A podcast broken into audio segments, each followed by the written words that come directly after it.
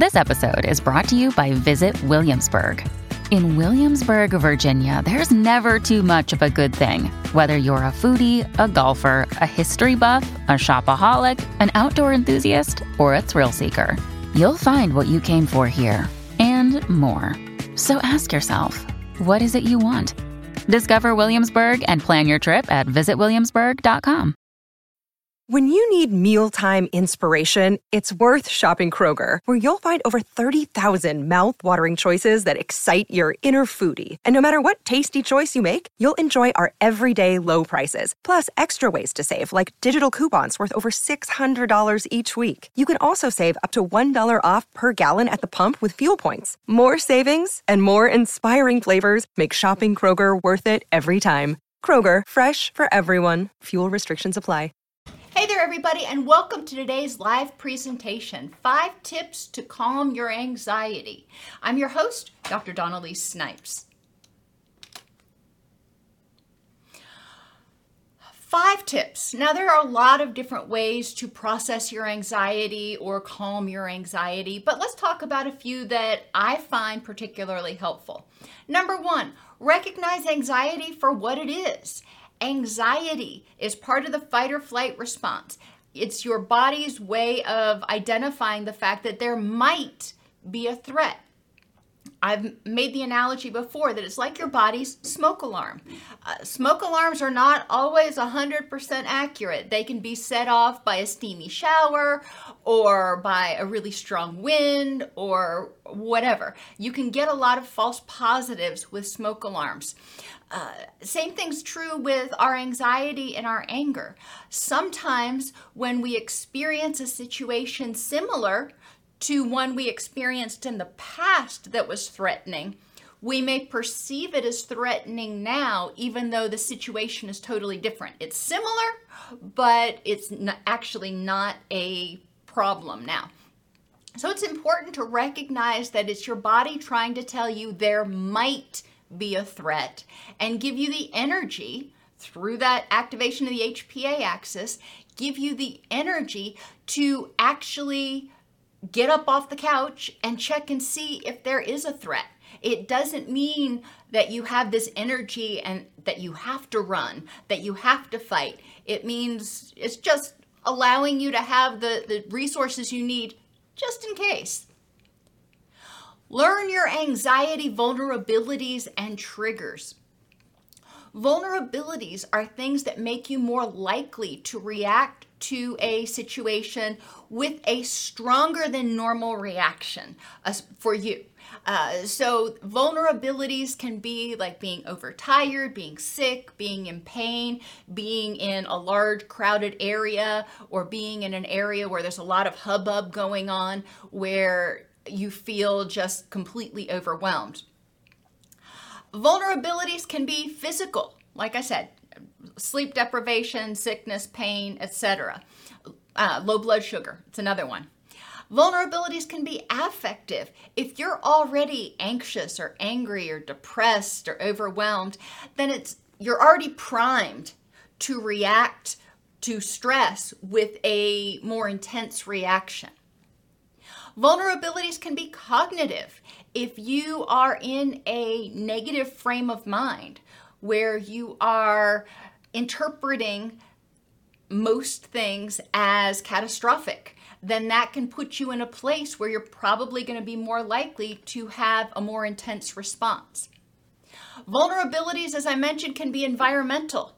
If you are one of those people who doesn't like to be in the middle of all the stuff and being uh, in the middle of for example, a classroom of six year olds uh, is overwhelming to you, then that might cause you stress because you've got, you know, little ones running around everywhere. So you might be more likely to react with a more intense irritability or reaction. And finally, relationship vulnerabilities. If you are feeling bad about yourself, your self esteem's low, or if you are feeling uh, unsupported, or maybe you're just around somebody who gets on your very last nerve, let's just put it out there, then that may make you more vulnerable to respond to mild triggers with a more intense reaction. So, vulnerabilities, it's important to be aware of these because a lot of them you can mitigate or you can prepare for. So, let's take the example of if you didn't get enough sleep and you're not feeling your best, you have got to volunteer in your kid's kindergarten classroom where there's a bunch of little five year olds running around everywhere. And that's not really your thing to be, you know, managing 15 children, uh, there are a lot of vulnerabilities there. So, what can you do to prevent your vulnerabilities from resulting in a more intense reaction? Breathing ahead of time. Maybe calling in and saying, you know what, I can't volunteer in the classroom today. Sometimes you just gotta tap out. Triggers are the things that activate your anxiety or your anger. So when you're vulnerable, triggers are more likely to prompt an anxiety response. But again, your triggers can be uh, physical. What physical things trigger your anxiety? Physical sensations, for example. What affective things trigger your anxiety. Maybe if you start feeling depressed, it might also trigger your anxiety because you start worrying that people are going to judge you for being depressed. Uh, triggers can be cognitive. If certain things that you think or certain things that you learn trigger your anxiety. Triggers, a lot of triggers can be environmental sights, sounds, smells, and relationships can also be triggers. Again, if you're around somebody who is um, stressful to be around, that can be a trigger for your anxiety. Or if you're around somebody and you have a fear of abandonment, then certain um, nonverbals that they have may trigger your anxiety. But being aware of those is important because as soon as you're aware, then you can take steps to more effectively evaluate is this a threat in this particular situation at this time?